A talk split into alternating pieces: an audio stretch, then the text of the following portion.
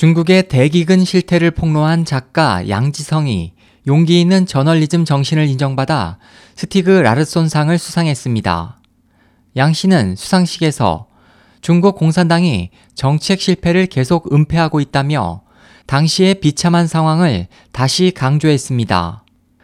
양 씨는 전 신화사 기자로 정치적 위험을 무릅쓰고 대기근에 대한 상황을 조사 정리해 2008년 홍콩에서 묘비 중국 60년대 대기근의 진실 기록을 출간했습니다.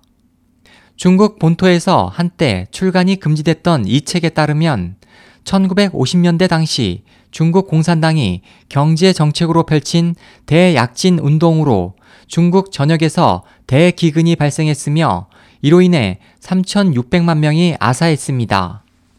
스웨덴의 다니엘 풀 스티그 라르손상 심사위원장은 지난달 23일 개최된 시상식에서 대기근은 중국인에게 있어서 매우 중요한 역사 중 하나라며 양 씨는 공산당이 은폐한 역사의 진실을 용감하게 조사하고 폭로했다고 수상 이유를 밝혔습니다.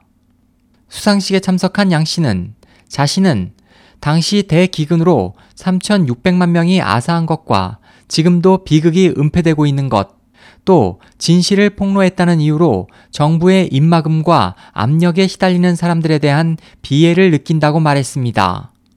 그는 이어 당시 전쟁이나 전염병도 없었고 기후도 좋았지만 집권당의 경제 정책 실패로 중국인 수천만 명이 아사했다.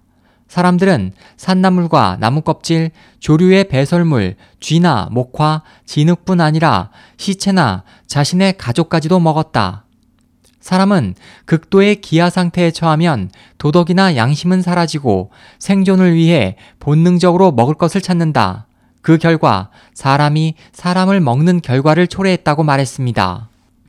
행사 마지막에 양 씨는 이 대기근이라는 어두운 역사를 기록한 이유에 대해 민족 통한의 어두운 역사를 기억하기 위해서이다. 역사를 직시하지 못하는 민족에게 미래는 없다. 사람은 아름다운 기억뿐 아니라 스스로 저지른 범죄와 슬픈 기억도 잊어서는 안 된다. 사람들의 기억에서 억지로 어두운 과거를 지우려 하는 국가는 더 깊은 어둠에 빠질 것이다.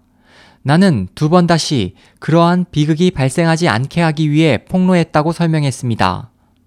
양 씨는 책 서문에서 제목 속의 묘비는 기근으로 사망한 부친의 무덤과 아사자 3,600만 명의 무덤, 그리고 대기근을 일으킨 정치 제도의 무덤과 병마와 정치적 위험에 처한 만일의 경우에 자신의 무덤을 의미한다고 밝혔습니다. 올해 75세인 양 씨는 장기간 신화사 기자로 근무했으며 퇴직 후 2001년에는 중국 개혁 등의 잡지 편집을 담당했고 2003년부터 염황춘추 잡지의 부사장을 역임해오다 올해 지병과 공산당의 압력 등을 이유로 퇴직했습니다.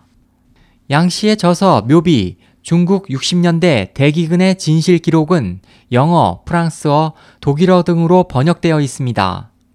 스티그 라르손상은 타계한 스웨덴 저널리스트 겸 작가인 스티그 라르손 친족이 설립한 기금으로 운영되며 2009년에 발족돼 올해로 7회를 맞이했습니다.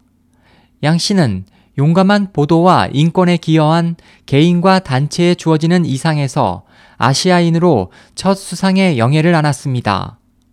이 기금에 따르면 양 씨는 상금으로 받은 20만 스웨덴 크로나 약 2,640만 원을 국경 없는 의사회에 전액 기부했습니다.